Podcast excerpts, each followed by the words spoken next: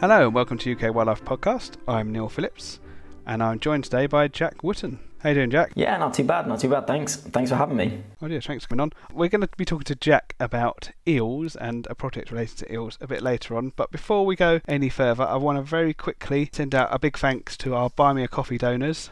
So that's Polly MM, you Tifo, or Steve, Time Rice, Hawk Honey, Joe Fogey, Simon Davies, Martin Andrews, and of course Heidi Hutton for being a member as well. Thanks so much, guys. It means a lot that you've uh, donated your hard-earned cash to us to help this podcast running. So thanks very much for that, guys. But we're going to start off with our recent sightings, and as the guest, Jack, you get to go first. So have you had any interesting wildlife sightings recently? Yeah, well, uh, I was actually on uh, Loch uh, Aline on the on the west coast uh, recently, and I saw. Uh, it was a whole whole array of stuff, really. Um, absolutely incredible. A nice uh, sea eagle sighting, seals and otters and uh, porpoises all on the same day. So I was pretty spoiled. I was slightly overwhelmed, to be honest. that is a good list of sightings. yeah, not bad at all. To be fair, yeah, a lot. Um, that's the most I've seen for a long time as well. Especially being, you know, sort of quite in the middle of a um, either large cities or towns and villages all the time. So it's a bit more out there, and yeah, it was something special. Oh, marvellous. Yeah, West Coast Scotland, it's on my list, and hopefully next year I'll be getting over there, but that's the plan, we'll see. Now, my latest sightings might slightly contradict with, well, it's an episode that's either going to be before this one or after this one, depending on how it works out. But I did go up to Flamborough with Zeiss to film some stuff and saw some cool seabirds, so your fulmars, your kittiwakes, and stuff like that.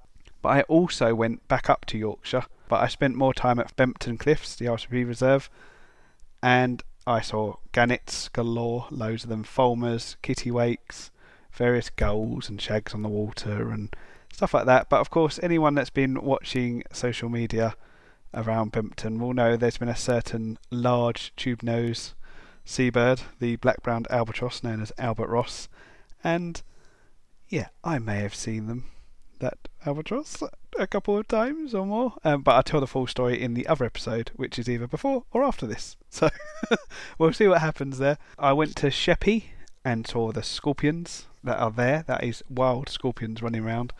And locally, I've had the southern emerald damselflies, which are recent colonists, and the southern migrant hawk dragonflies on my survey. So that's pretty good. And one last thing in Abberton, Essex Wildlife Trust Reserve, big reservoir, there's nesting spoonbills. So That was wonderful to see as well. They've nearly fledged. I think they might have fledged now, but they'd nearly fledged when I went to see them last week, I think it was. So I've packed a few bits in despite the horrible weather. So doing quite well. Yeah, I can't quite top a. Well, I don't know. Does albatross beat a white-tailed eagle? Oh, there's a debate. I don't know. That you listed off quite a few species there, so I felt like I had had a a bad weekend rather than. that is sort of two, three weeks worth of, if not, because I haven't recorded an episode for quite a while. So, yeah, there's quite a lot of sightings there. Yeah, I'd, I'd take an albatross, I've got to say. Yeah, that, that doesn't sound like a bad day. The thing with the albatross, though, is it's a bit sad because he or she is on their own in the entire Northern Hemisphere. It should be down near South Africa, but you never know. Maybe with some yeah, climate change induced hurricanes might knock a few further north, so he's got someone to nest with. It's sitting on the cliff quite a lot.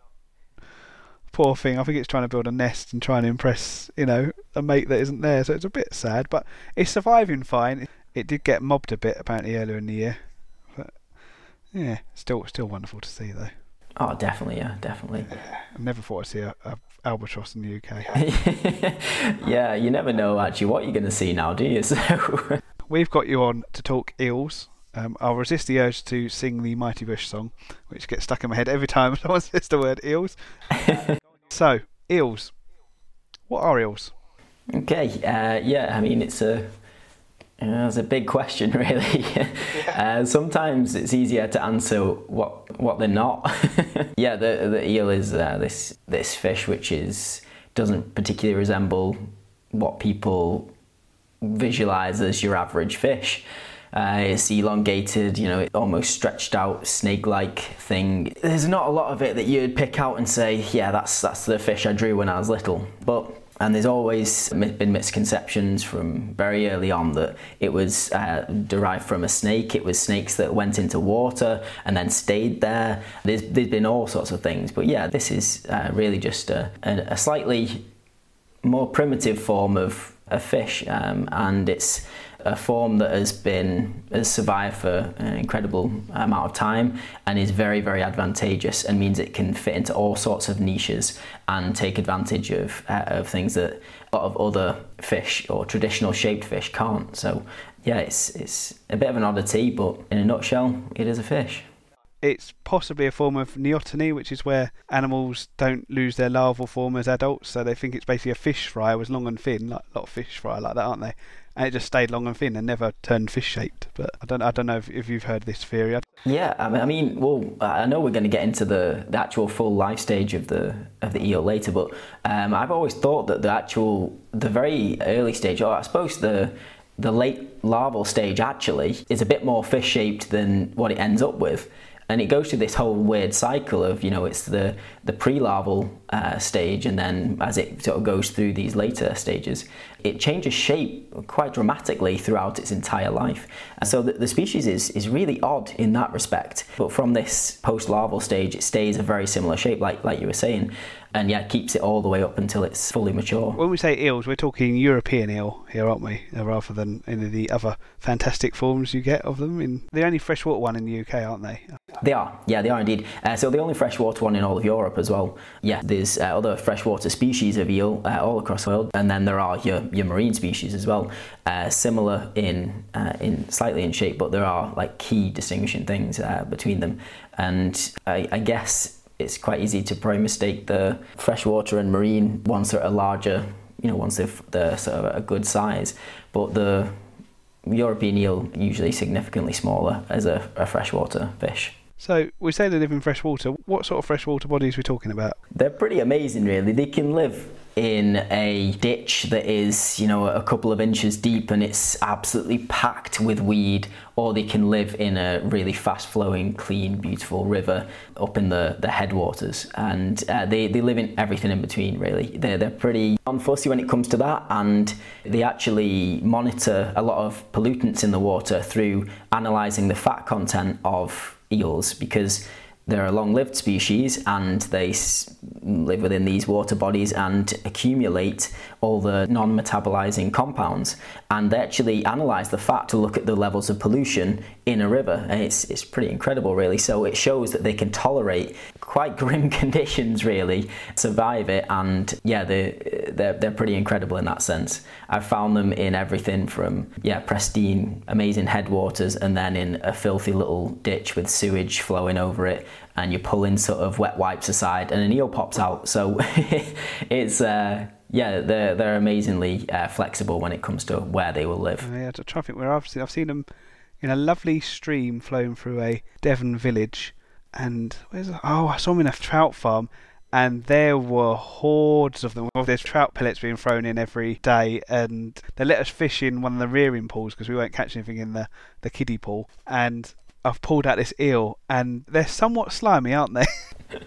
yeah, definitely. I think um, they're the nightmare of a lot of, of a lot of anglers, and um, yeah, because they, they are incredibly severe. You try and hold these things as well, and because it's just a band of muscle, you know, wherever you touch on that, both ends just go crazy, and you're trying to hold this thing where there isn't actually anything for you to hold on to. So, um, yeah, I have that on a daily basis, which is pretty fun. Sounds sounds fun to me. So, what sort of size do eels grow to? Well, uh, within this this massive range, you, you, know, the European eel, you know, that, that's a that's a big range, uh, Europe, and that that goes all the way down to northern Africa as well. Actually, they they grow at different rates, um, dependent usually on the on the temperature and then obviously uh, the availability of resources within their immediate environment as well.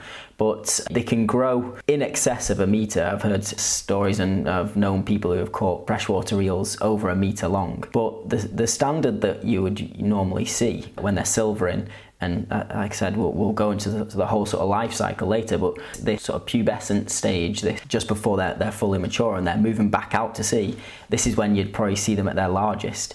and I've I've seen them between sort of 70 80 centimeters is, is quite common so they're, they're not small not small fish and they can get some girth on them as well the width of your forearm sometimes some of these chunky ones who've had a, a great diet their entire lives and they've built up all these resources they need for a big journey pretty impressive Cool. Wow. So what are they eating? it's an invertebrate sort of diet at the start, and this usually continues all the way up to 30 to 40 centimeters in length. And then they move on to the fish. Then they'll they still maintain a diet uh, with some invertebrates in there, but they do move on to a more piscivorous diet. And this really just they, they've got to the stage and the size where they can actually tackle young fish. So this is just taking advantage of the ability to access a whole new range of, of food, a, whole in, incredible sort of next step in their life. And this is yeah, this is something that you see once you sort of get to that medium stage of 30 to 40 centimeters. That that switch, and that's when they you know they really bulk up as well.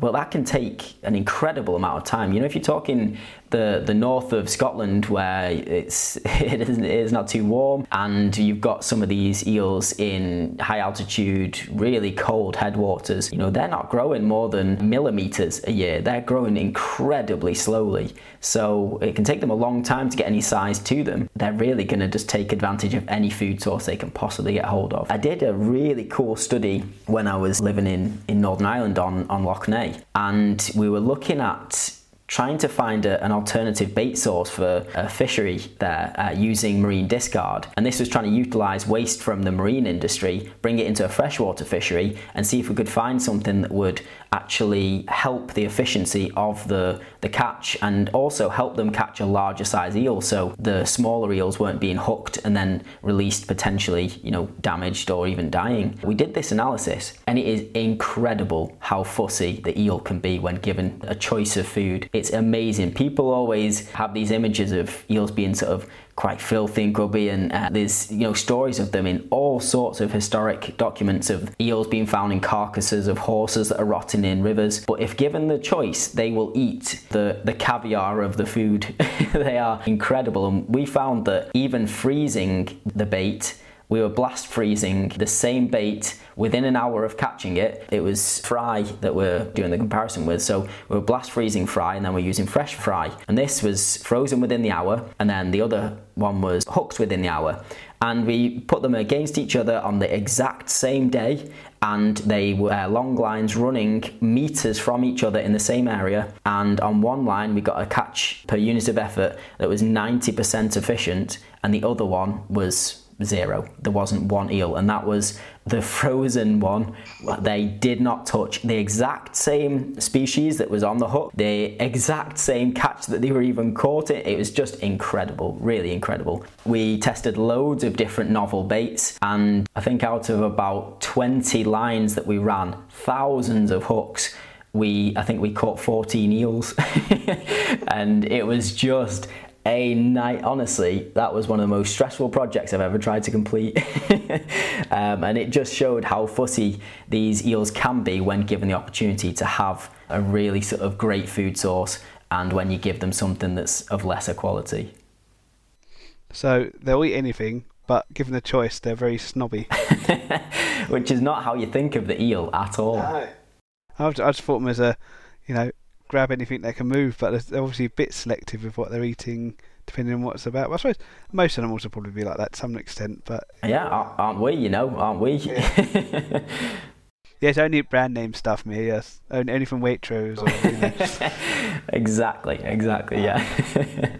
So how long are these eels living? Because we, we did speak briefly before we uh, had a chat about some captive ones that are quite long lived, weren't they? This is a again uh, such a, a cool animal because of uh, its longevity. You know, it, it lives for decades, and it, uh, you know what it's trying to do is really it's trying to grow and reproduce, like like all these species that we uh, we talk about, and it has to get to a, a size where it can migrate, and sometimes, like I was saying, with uh, colder climates, higher altitude, it can take a long time to grow to this size, especially if resources are very, very limited. So, finding an eel that is getting close to a century it isn't unheard of. It's pretty incredible, really. To think of that as uh, what, what people would consider a lower vertebrate, that's absolutely astonishing. And this is again why it comes back into looking at this species for an indicator species within pollution zones. And because because they're there for such a long time, they're able to get a really great idea of a, a long period of time in that river and the pollutants that they've picked up over that period of time. It's pretty cool, really. And you've got to have some respect when you see a really, really big eel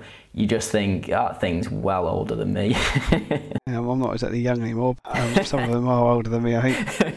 I know it varies a lot with conditions and temperature and stuff, but is there sort of a rough, typical age for a, a British eel before it heads back to sea?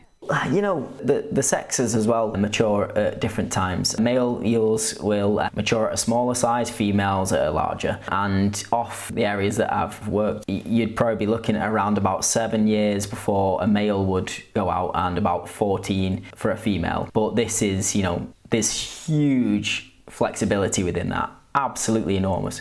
But you go down to Spain and you'll see eels that are, uh, you know, they're, they're not maturing as well. When when they leave, they're not in a mature stage. They're in this like puberty stage. So that's when we're talking about, you know, that's when we, we know their age, and then they make this journey. But to get to that sort of puberty stage when they're just leaving, these eels in warmer climates can take them three years. It's pretty incredible how quick the turnaround is, and obviously that's a big advantage. You know, you haven't got a risk predation. You haven't got to risk every single possible danger that humans can throw at you all the way, you know, through your life. You've only got to survive three years. So that's very advantageous.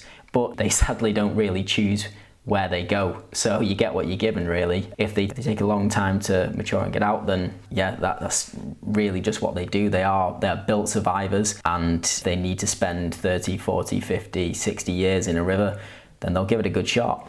Well, we've hinted at it a few times, but let's talk this amazing life cycle they have because it's the opposite of most the marine and freshwater fish. Whereas salmon and sea trout and various other fish live in the sea and then come back to freshwater to spawn, they do the opposite, don't they? So we'll start at an egg hatching out somewhere in the Sargasso Sea and it's floating on the planktonic layer, hatches out quite quickly into like a, a, a pre larval stage. This is very, very small little fish drifting in the plankton layer and it then gets carried on oceanic currents back to the continental shelf of Europe. And on this journey over, it changes into this leaf shaped leptocephalus, which is really cool looking animal actually. And they thought it was a completely different species. I've got the tattoo on me actually, that's how much I like it. It's pretty cool. And it floats on oceanic currents, and as it floats to Europe, it changes down into something that we would recognize more as an eel, but it's completely translucent and it arrives at our shore as what we know as a glass eel. This glass eel, like I said, it looks like an eel, but it's just completely translucent.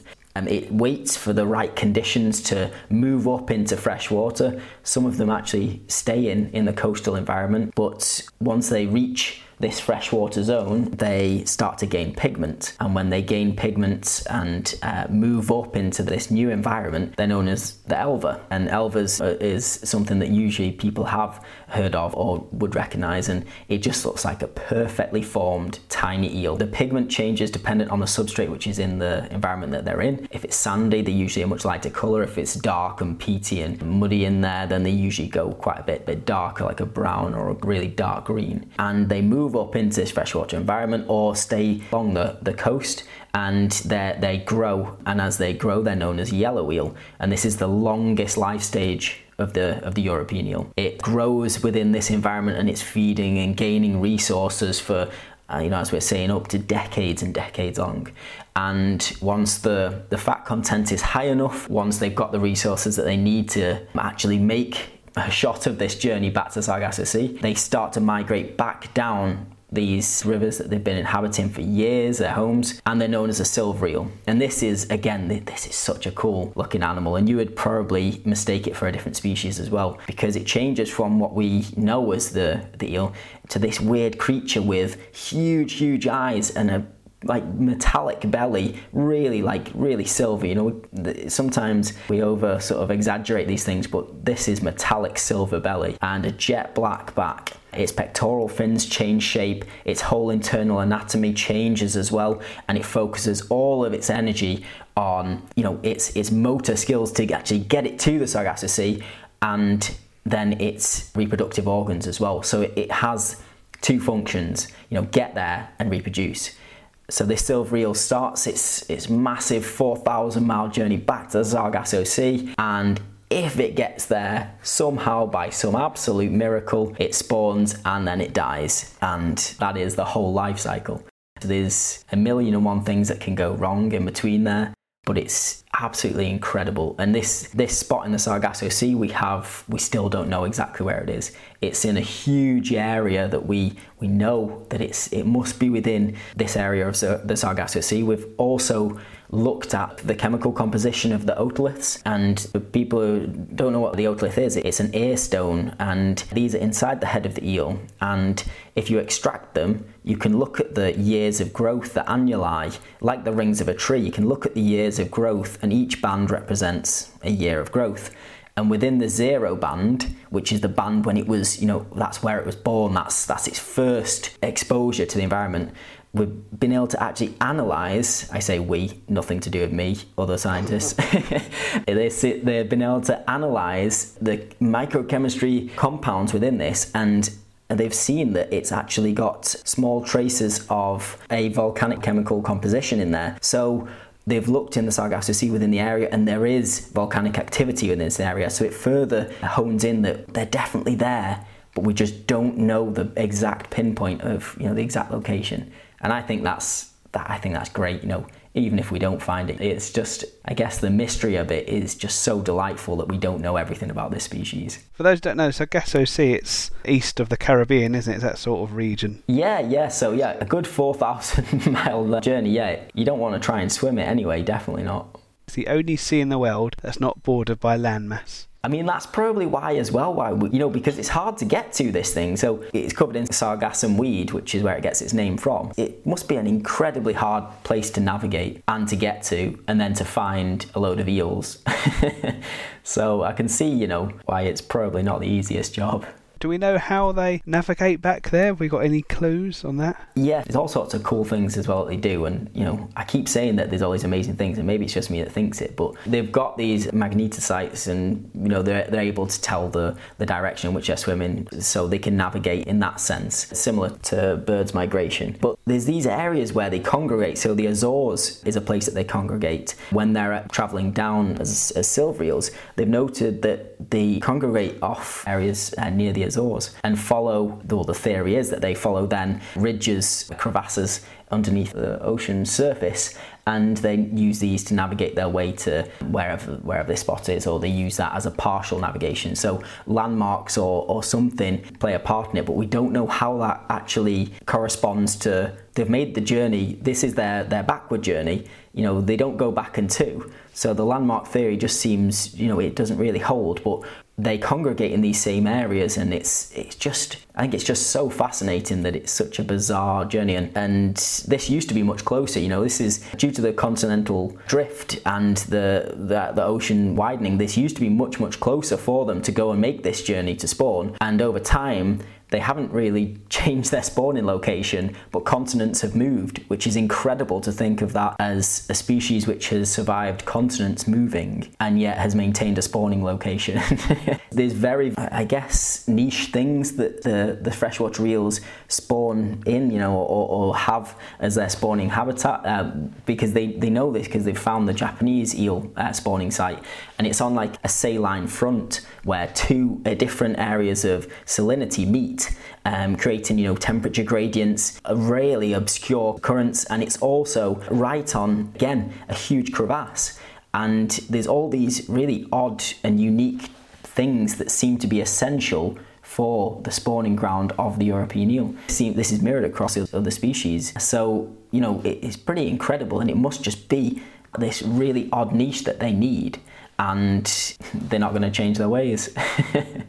the larvae, they ride the North Atlantic current, isn't it, to get back to Europe? Yeah, they're, they're riding these currents, and then once they get to Europe, then it's I guess the timing of the year in which they arrive and their dispersal and the amounts, uh, you know, sort of when they've set off, uh, if it's been, you know, uh, very early in the season or, or whatever, you know, I guess that has some determination on where they'll end up in a degree. They're riding these currents and have very little control of where they actually go until they get very, very close. And even then, you're probably the closest freshwater source is where they're most likely the majority of them will go. So it's not really too much choice in the matter.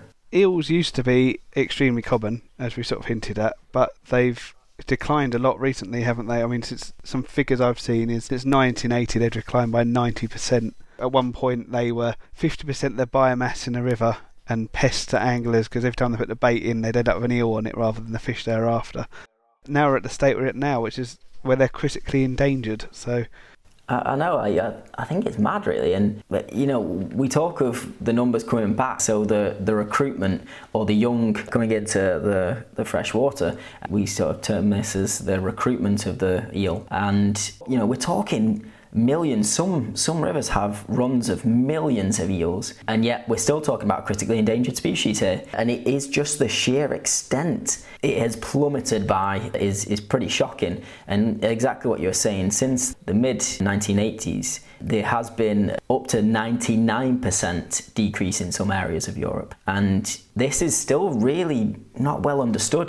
Over these years, something catastrophic happened and we, we still really can't pinpoint exactly what that is. But I think the main point that we have to focus on here is regardless of what that was, we're not going to ever reach the levels that we had then because the habitat is so degraded, because connectivity of the rivers is so poor, because pollution continues, because there's an illegal trade for eels. We've got the species sort of on its knees at the moment, and yet there's still so many things which are affecting it coming back and thriving and, and repopulating to a, a substantial level or to something that we, we recognize and we're in real danger of hitting that you know the, the shift in baseline syndrome where in 30 40 50 years we're saying oh well oh, there was thousands of eels coming into the rivers when i was young and that would be a terrifying thought. You know, we've already lost so much. We need to get back to some sort of healthy population before the species just gets to a, um, you know, it's not able to maintain itself. There isn't enough going out, and there definitely isn't enough coming in. There's so much work that's needed. It seems that weirs are a particularly big problem, aren't they? For when the glass eels are coming in from the sea, they can't get up the river, can they? I mean, that was, you know, when you were saying me saying about what was your latest sighting, I really want to say eels, but I tried to keep off the topic until we got into it. I was doing some work on the west coast and I had, I had, a great time. I just saw so many eels. It was brilliant. It was a weir that was stopping the migration of eels, and you know we're pretty late in the season now, but there was still thousands of these poor things stuck below a weir. Uh, an interesting thing there, actually, that, that I saw, there was a, a parasite there, the multifiliis, which is aquarium species. People know it as white spot and it's a, a, parasite that causes these almost look like whiteheads on the surface of the skin. And these eels all had it, and it was incredible, really. And it was because they've been forced to stay in close proximity to each other in you know warm stagnant-ish water below a weir and they were constantly trying to climb up this thing and they just couldn't and it was slowly weakening them and weakening them and their immune system was getting lowered and they were all squashed in together in really suboptimal habitat. And these things are a nightmare. Weirs and and all the river barriers are a true nemesis of pretty much every single freshwater species in the world. Sometimes you can see these poor things like actually physically climbing up vertical concrete. And these things I don't know I don't know if they're you know they're just wishing to stay on the wall or something but they're they're incredible at how far they get. But the poor things always fall back down. So like many species these river barriers are just such an issue for them well, beaver dams wouldn't be such a barrier. But that's a topic for another day, I think, because obviously there's holes and gaps and streams going around and stuff. River pollution, we've mentioned so many times in this podcast with sewage and farmer runoff and stuff like that. But one hypothesis I've seen in talks is they think the North Atlantic current has weakened slightly, which might have caused a slight drop in the elvers or divert them elsewhere or something?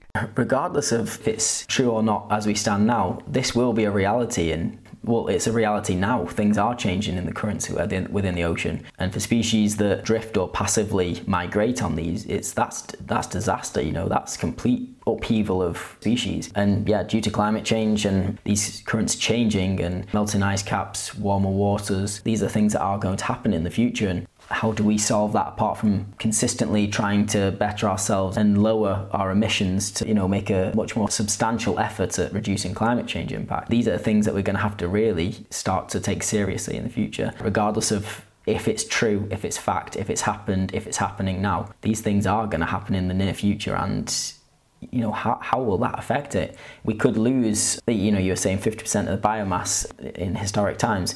Imagine losing even just a fraction of that the biomass in a river now. The, the, rivers are so fragile and degraded at the moment that we, we, you know, they really can't take another hit like that. So yeah, these, these are major changes that will affect the world, and this is just a single species that gives a good example of that.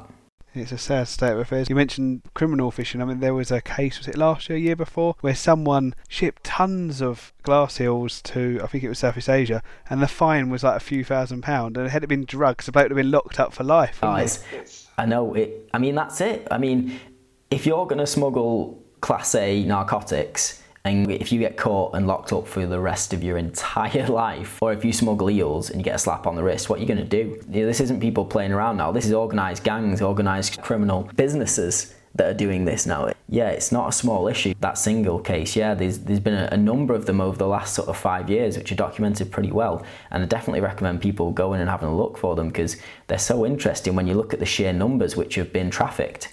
And this end destination is they're grown on within China, grown onto a saleable size, and then sold to Japan, which buys up I think it's 80% of the freshwater eel market in the world. And within Europe, the freshwater eel, you know, the European eel, it can't leave Europe. It's banned, it's CITES listed fact that we're still finding European eels all across Asia and in markets shows that there's there's still a substantial market there and there's still a large effort to smuggle these things because it's, it's big money. Yeah, they're absolute fortune they're worth, aren't they? It's not surprising.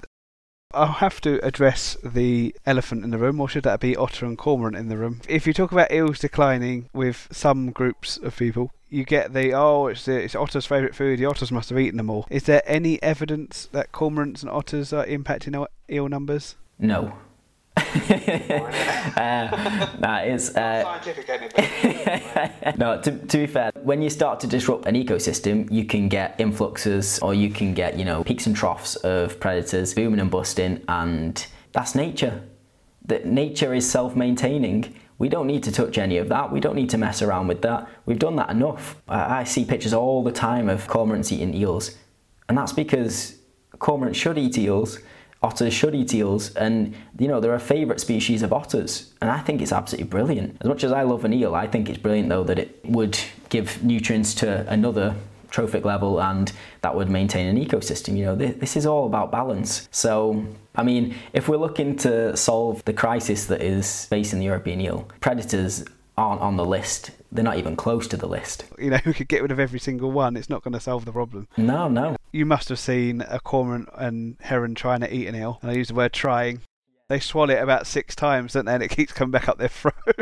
it is an amazing thing to see. I always think that well in, you know, if you eat that, I'm like, yeah. you deserve to have that. yeah. I'm struggling, looking like a fool, just trying to hold the thing, and they have to somehow eat it and keep it down. So. I've seen them just. I think it was a heron just gave up and let it go in the end because just couldn't get it down. I've seen that before as well, yeah. And this poor yeah. eel is he's just just about hanging on to life. He's swimming away with her. Like looks like he's got a bit of a limp, but yeah, I think there's even cases of herons have died choking on eel, or herons have died choking on lots of things. Yeah, I'll yeah. do an episode on that. I saw one the other day where uh, a heron had an eel had ruptured its way through. It, it just sort of oh, ruptured yeah. out as it was flying, and I, I don't know actually yes. know what happened there, but it looked I don't know who I felt more bad for the eel that was falling 40 metres to its death or the heron that had just ruptured something out like an alien film. So, yeah, I do remember seeing that photo. Weird, yeah. I mean, that that's not the way to go, is it? But of course, we should mention now adult eels can go across damp ground quite happily, can't they? Yeah, yeah, they have the ability to move across ground, and even you know young eels, elvers, glass uh, glass eels don't have this ability to sort of climb as elvers do. But once yeah they get to this elver stage, they they start to climb up things, and you can see them in big sort of strands all climbing over each other, trying to get up a, uh, the face of a waterfall or something. Or you see adult ones moving through wet grass. There's even records of farmers saying that eels used to steal their peas and like come in, into their fields and eat their peas. I don't know if any of that's true, but it, it's probably just that they were travelling through the, the field and a farmer wanted to say that his peas had been eaten. Yeah, it is. They're, they're pretty pretty resilient even out of water. I've just got an image of a hare and a rabbit framing an eel in the field, leaving the eel there, running off, and the farmer comes for I've been watching too much Peter Rabbit on the CBeebies, I think. It's not really the same uh, same story, is it? That no. I mean, I've just written a children's book. Copyright Neil Phillips. Nobody steal it. They're pretty amazing. The Union Canal near us, um, it just ruptured out and exploded over one huge flood event, flooded into a forest. And we went down and did a big fish rescue and trying to find them. We were finding fish in trees and all sorts. It was, it really was a hell for fish there. And we rescued as many as we could. And we did sort of five days of this. And on the fifth day, we were still finding eels alive and they were just sat in wet mud. And they do this incredible thing where they sort of puff up their cheeks. They don't have these operculums like you, you recognize on a fish, like these gill covers. They don't really have those. They have these fleshy little sort of skin flaps over their gills. They puff these up and it's really, really weird to see because they look like they're pulling a face at you. And they've got like these cheeks which are really puffed up. The, the last two days it completely dried up, so they were two days out of water, just in damp mud. And we were picking them up, and they were almost lifeless. You could just about see small areas near the mouth and on the head moving. But the second they were back in water, that was it. It was like a switch had clicked and then they were just off again. And they're so interesting. So they can make these journeys out to water. As a preference, they want to stay in. But out of water, they're still really amazing creatures and they can yeah, put up with a, a fair amount of punishment. They tend to go on land when it's damp. Is it the only British one that can do it to that extent? Yeah, I can't think of any others that are as efficient as Neil, definitely within the, the UK. They're crazy. I mean, the ones we were finding, they were just about sticky. They weren't wet. You know, they were uh, they had just maintained this not dry. so yeah, crazy. You know, on their way to be an amphibian, really, aren't they? Pretty much, yeah. Maybe maybe we were just interrupted, like quick evolution. Yeah.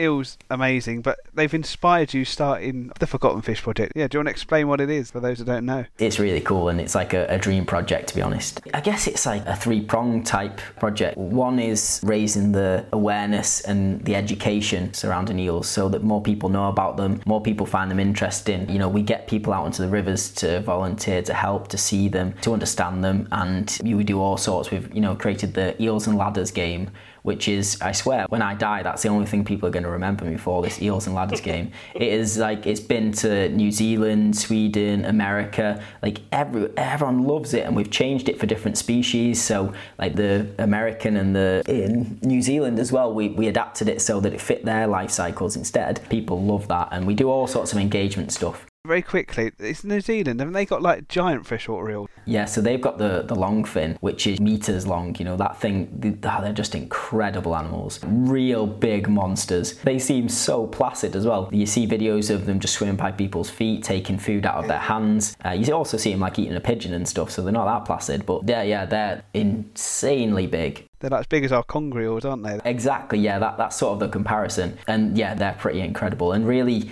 deeply tied into the Maori culture as well, which is a really amazing read. And that should be something that people look up. It's, it's so integral within their culture. And I think that's a really nice example of how we integrate it or could integrate it really deeply in, into a country and, and how we sort of treat a species. You know, if I could get that level of respect in the Forgotten Fish Project, that'd be yeah. ace. it's partly because of the New Zealand ones, but there's a theory that Nessie is a giant European eel, isn't there? That's grown to the size of. a. There's a, really interesting thing actually. So I think it was probably a stunt on the from like the eDNA companies that were setting up because uh, what happened was they did like a huge eDNA, uh, and people don't know what it uh, what this is. It's just you take a sample of water out of say if you're in a lake, you take loads of different samples all the way around it, and then you send that off to a lab, and they analyze it for the different DNA contents within there, and then you can be able to see what's in there.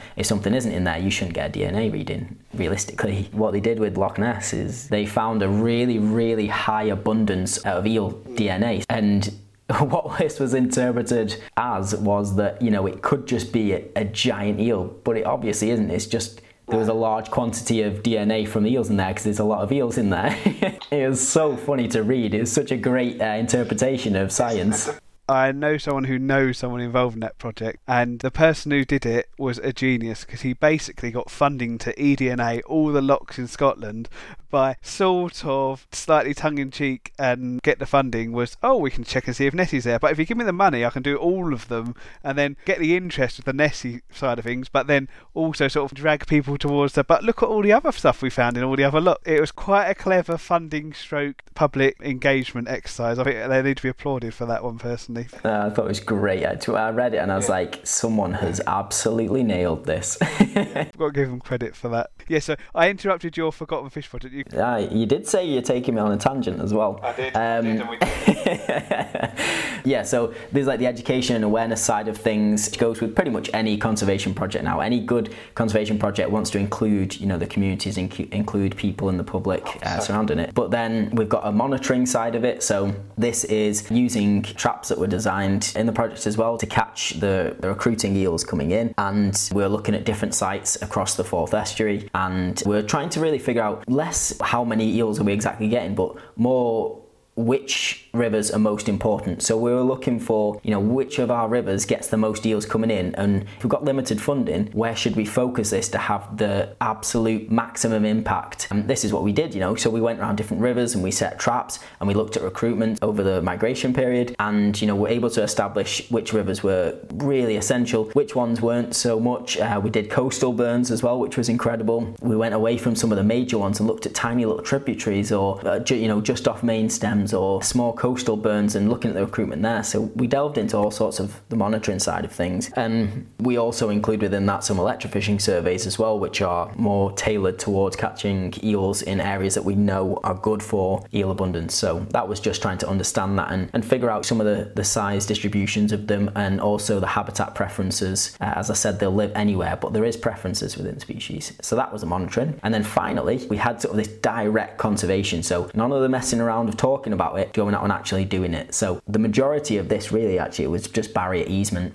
making weirs, dams, sluice gates passable for eels. And this is uh, there's a really interesting sort of point here that a lot of the weirs that we were actually working on already had a fish pass on it, but the pass was tailored to salmon or salmonids.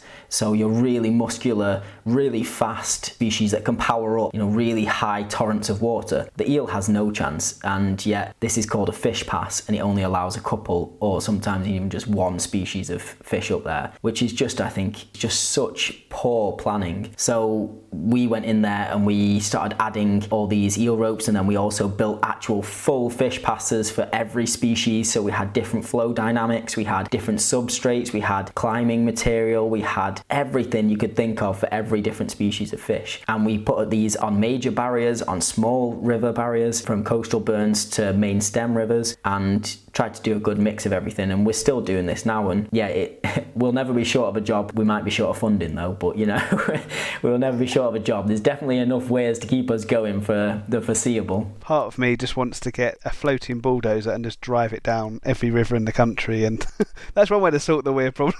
but somewhat and may cause some sort of flooding to people's houses and stuff.